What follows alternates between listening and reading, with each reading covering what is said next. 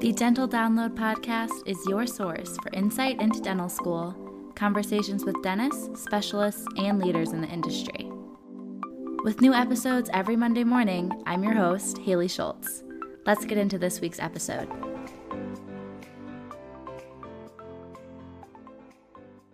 Hello, everyone. Happy Monday. Welcome back to another episode of the Dental Download Podcast. We have a solo episode this week, and it's not the episode I planned on posting. I was hoping to post a CDCA recap for the first couple sections that I took hopefully saying, Yay, passed, and letting you know how I studied and sharing tips in that regard for the practical portion. So, I guess not studied, but how I practiced the hand skills for the clinical exam.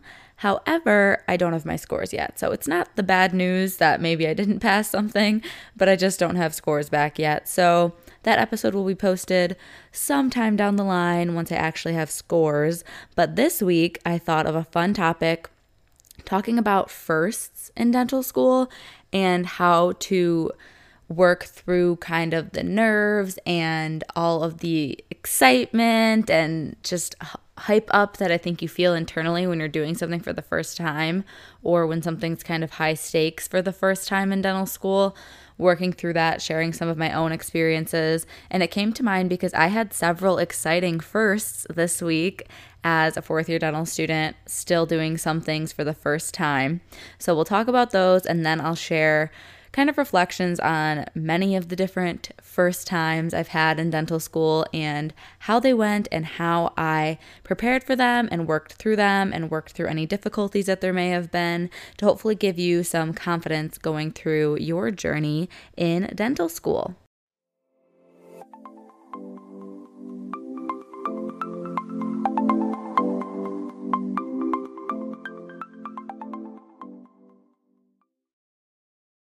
Another day is here, and you're ready for it. What to wear? Check.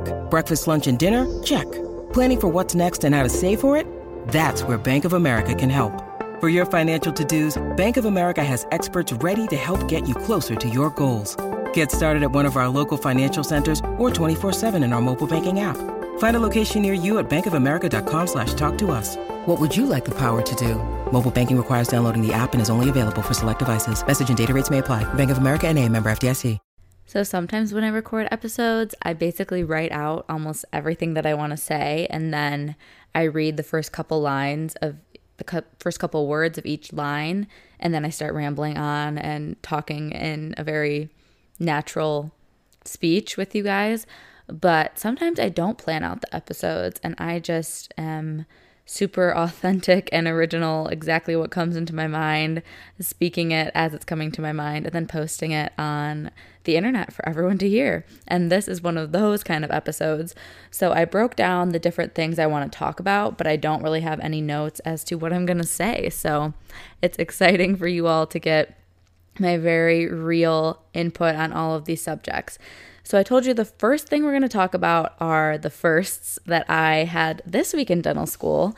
And then we're going to go backwards chronologically through dental school, starting with your first practical that you have in SimLab. Then we'll talk a little bit about how SimLab and clinic nerves and experiences are very different. And then we'll talk about those early experiences you have working on a person for the first time, which is usually a classmate. It's going to be with anesthesia, with placing a rubber dam, which, with doing dental cleanings or prophies, and then eventually getting into clinic for the first time. And as a fourth year student, you're going to also have times when you're working with a lot more autonomy for the first time when you're out on external rotations outside of the dental school.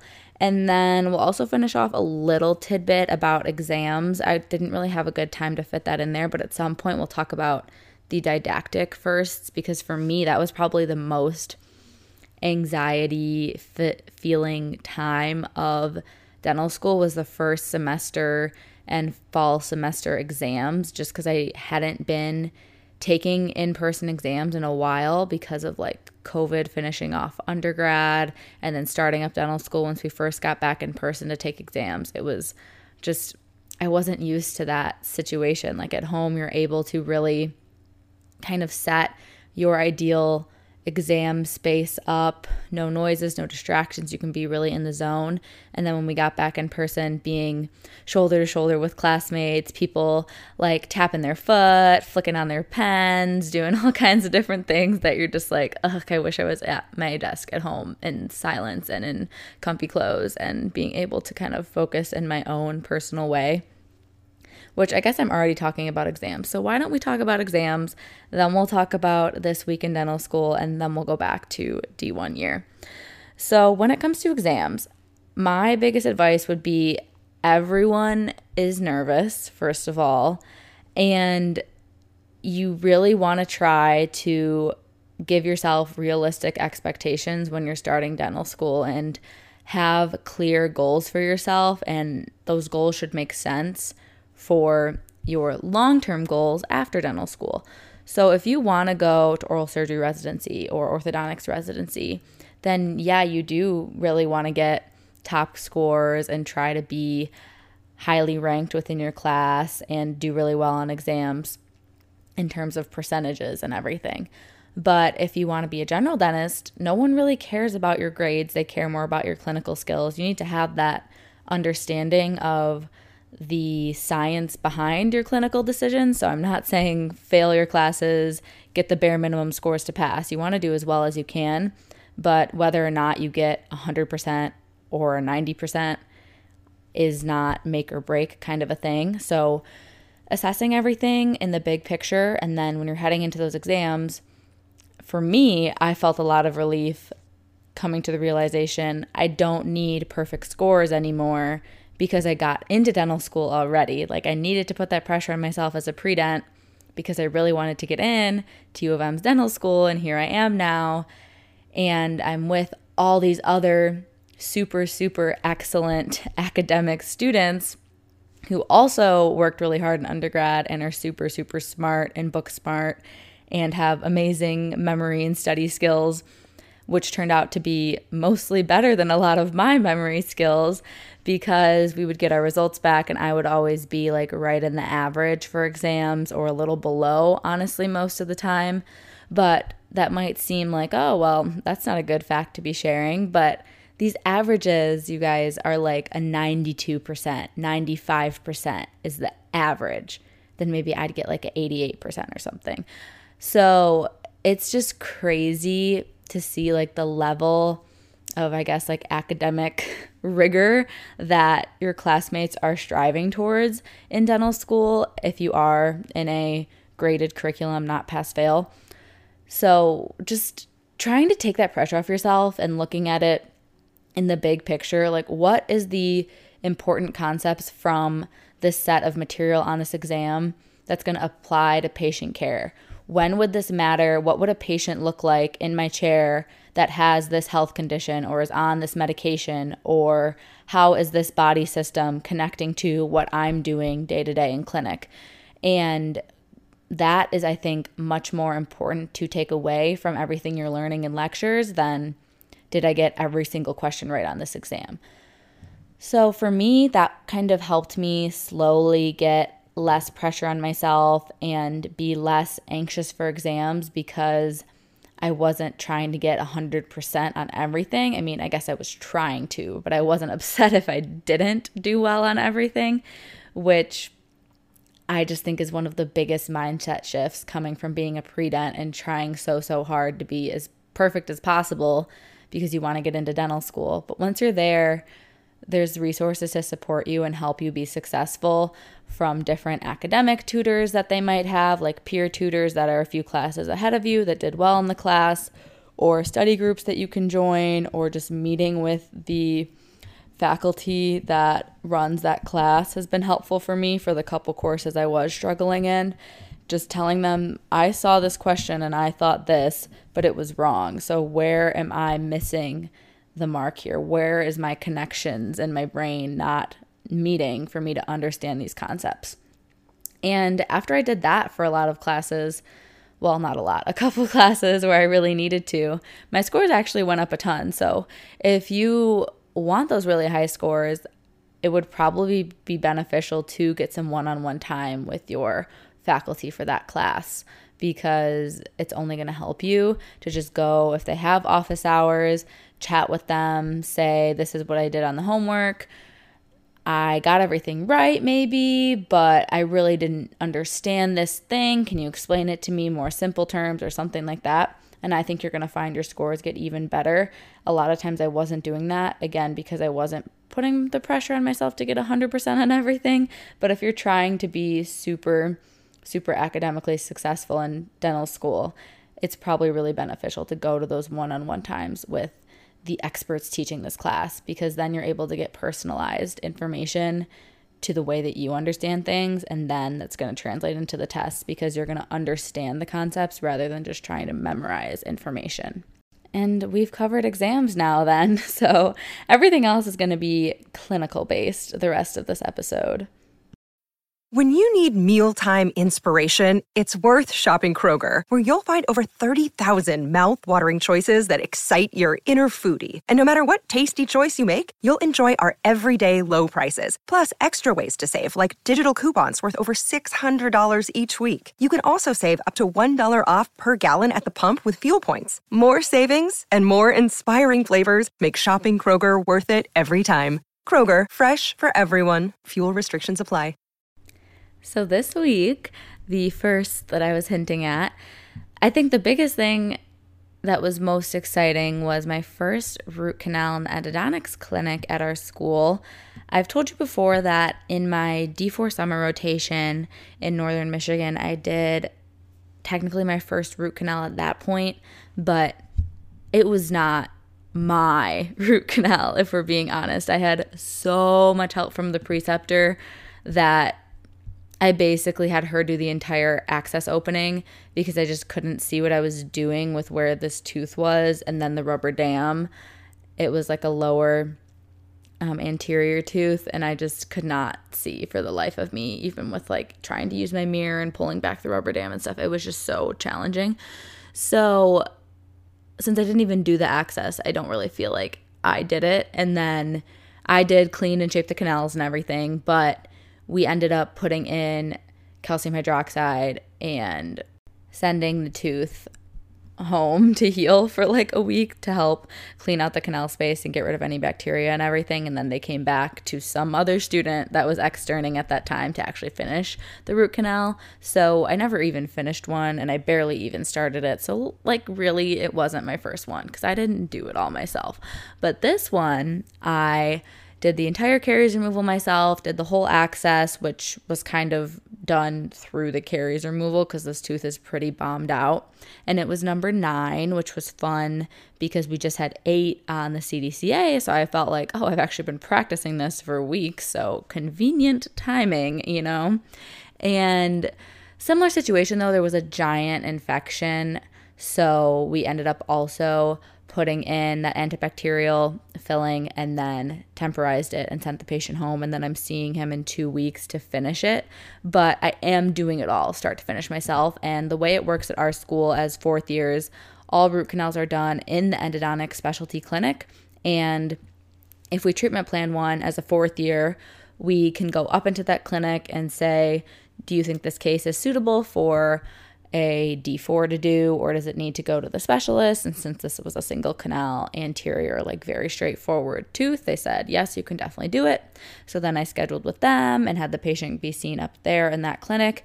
And I had to find my own assistant, another dental student to help me out. And then one of the residents is scheduled to help students that time. So every session that we're allowed to be up there with our own patients, there's one resident scheduled to be overseeing us. And as far as I know, it's a one to one ratio. Anytime I've been assisting other people on their root canals, there's always just them doing it and then a resident. So it's really nice. You have direct supervision as much as you want or need it. And I called him over frequently to just check things, make sure everything was going well. But it was super, super, super straightforward. And it definitely was like a confidence booster that it was all going well so far. However, it's not finished yet. So once I finish obturating next time, I'm sure I will update definitely on Instagram, but here hopefully in an intro to a podcast at some point if I don't forget to let you all know if it finished up well. But that was so exciting. But I was preparing for this like it was like boards mentally at least. Like I didn't go practice more because I had already kind of been practicing eight on the simulated typodont endo teeth, so there was no reason to practice and I didn't really need to review the steps too much. I just looked at like a template note to go as a treatment note and that kind of had all the steps in it. So I reviewed that a few days before and then also the day before and the morning of when I got up there, just refreshing myself in all the steps. Obviously, I could ask the resident, "Oh, like what do I do now?" but you know, you want to go into something prepared. So I would say, "Okay, I just finished this. I'm going to do this next, correct?" and got the okay to move on to the next step. But I kind of prompted what my understanding was of the next step to do. And the other thing that I kind of did, like I said, it was mentally preparing a lot. Like I was so jittered and just not even nervous, but a lot of like adrenaline going into it. Like I went to bed super early the night before, woke up really early, like made a big breakfast, full coffee, leisurely morning, was like watching YouTube, eating my breakfast for like 30 minutes before I had to leave rather than normally I'm up, change, quick breakfast out the door.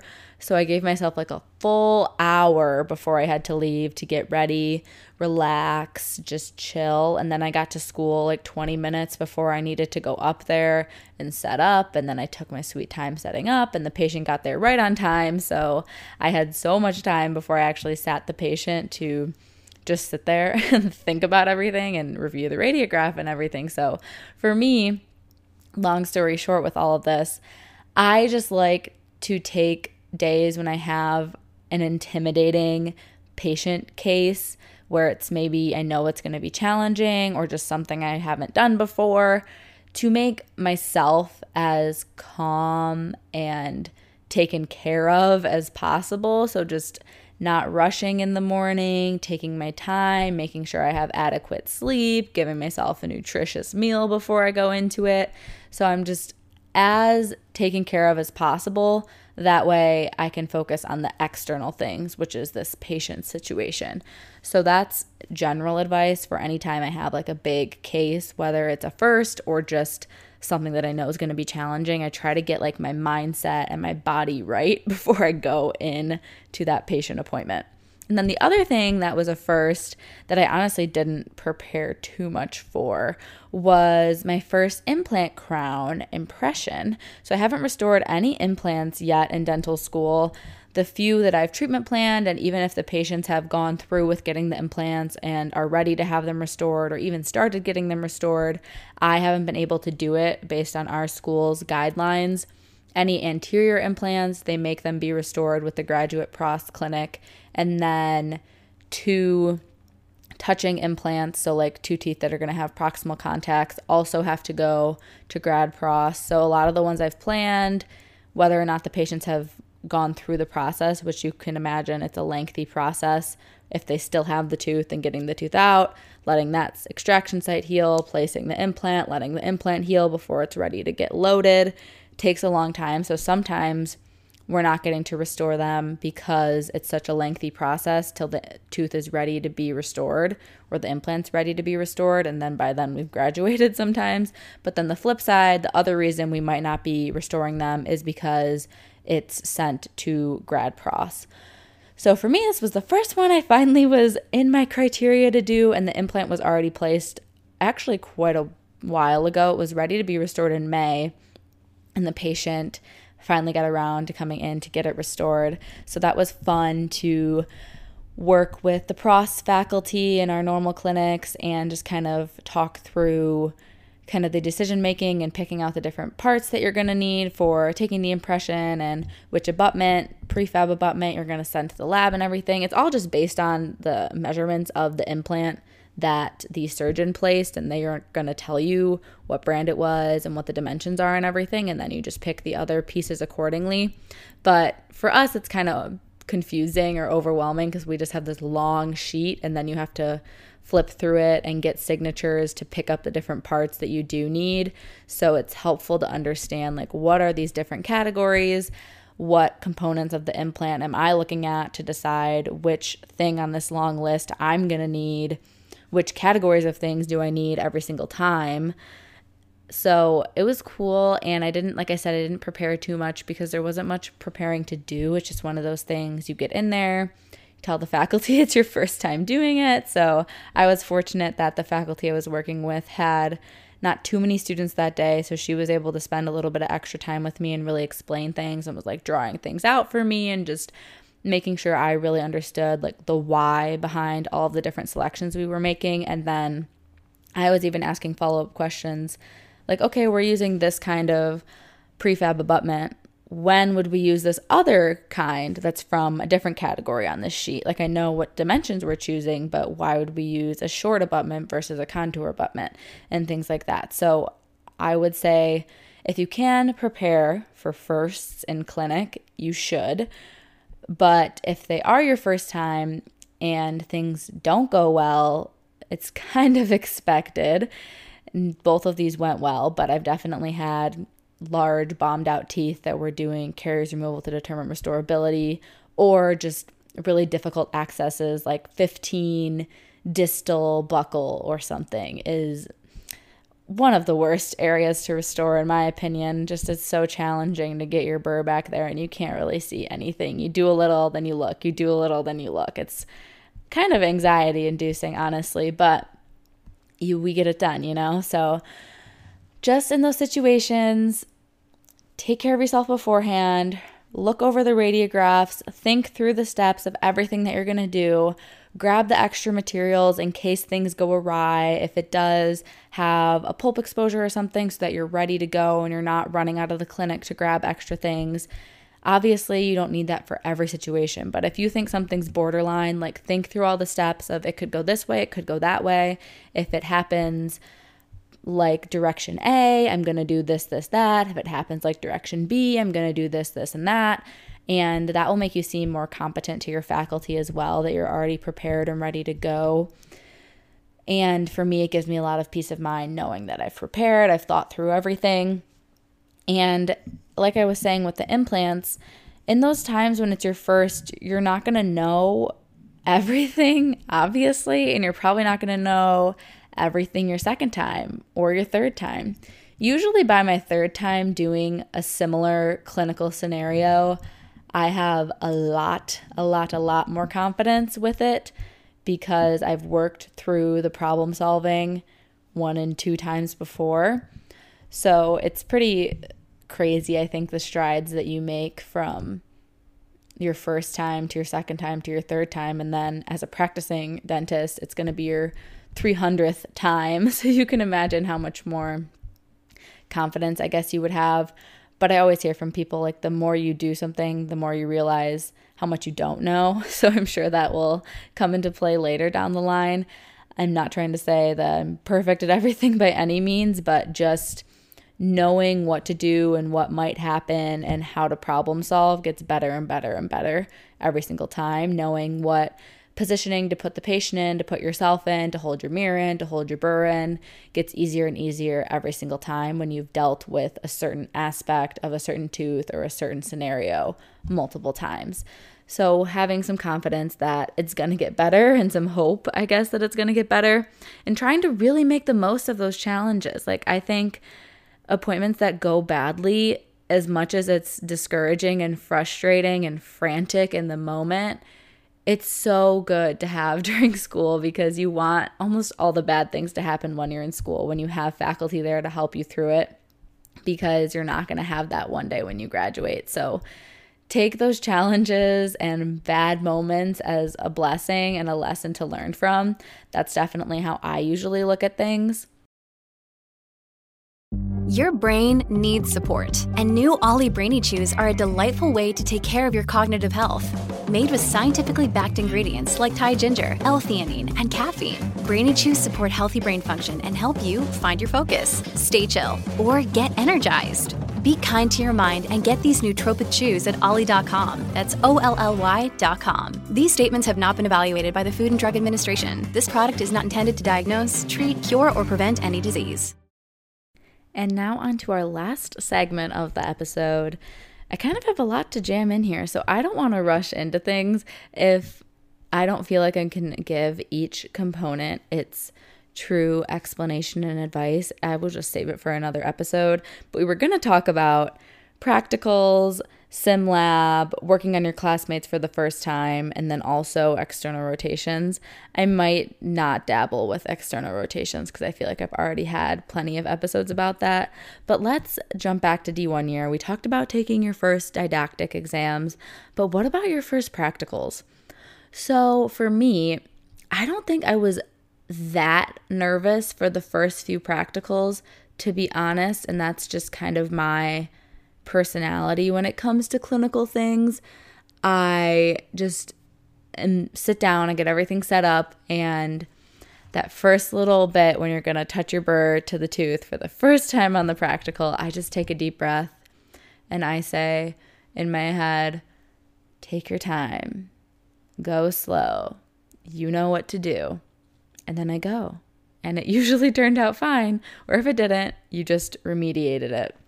So for me, I have never really struggled with speed when it comes to practicals or clinical things so that was never something I really had to work through. And my practicals were a little bit slower than my practice sessions because I was trying to slow myself down and really take my time and really pay attention to all those little details that are on the rubric and try to get everything as good as I can. I would say a strategy for practicals is keeping in mind yeah, it would be great to get 100% and get the highest category scoring for each part of the rubric. However, if you have, let's say, five out of the six categories you think are perfect, and you're trying to get the sixth one perfect, and right now it's in the acceptable but not perfect category, you have to kind of weigh your pros and cons. Like, if I go after trying to make the taper perfect, am I gonna over reduce then? And then the other category is gonna go down, something like that. So, you wanna really understand your rubrics and understand that sometimes it's better to have something passing acceptable than perfect if it's going to knock you down in other areas or knock you down so far that it makes something not passing and then you have to remediate all because you were trying to go for absolutely perfect then you ended up with non-acceptable so it's always a fine line, and it's something that once you've done a practical in dental school, you'll understand everything that I'm talking about. But that's probably the biggest advice is understanding your rubric, understanding yourself and your strengths, and going into that practical knowing that you've practiced well, you understand exactly what you need to do, and all you need to do is take your time and execute it piece by piece and get it done. And then hopefully you'll pass and hopefully you'll get a great score, but at least hopefully you pass and you can move on to the next skill that eventually is going to take you into clinic in the future, which is just so different than typodont teeth. It's pretty crazy. I would say SimLab is not to teach you how to do something like a crown prep or caries removal and fill it's to kind of teach you the motions and the hand skills to translate that into real teeth and real patient scenarios. It's the same steps of drilling, etching, bonding, filling, yes, but it's just much more challenging when you're in real patient scenarios when there's a lot of times in dental school it's not oh, we just caught this lesion that just is into dentin and we're going to drop a box and fill it. Most of the time, they're really bombed out teeth, compromised, questionable if it's going to end up needing endo or not. At least for a lot of my patients, that's what it's been. So it's not so ideal little occlusal preps and things like you're doing in SimLab.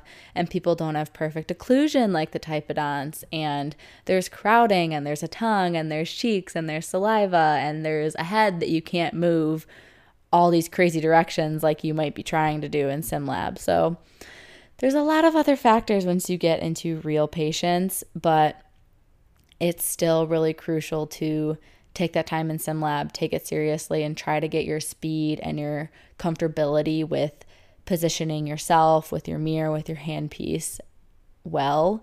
That way, when you get into patients and it's harder, you can adjust and get through that transition. Let's finish off talking about working on classmates for the first time, which I don't think anyone is super nervous to be working on a classmate from my experience and all of the sessions now as fourth years were assigned to kind of supervise. The first and second years different training sessions. It's like assigned mentoring that we have to do.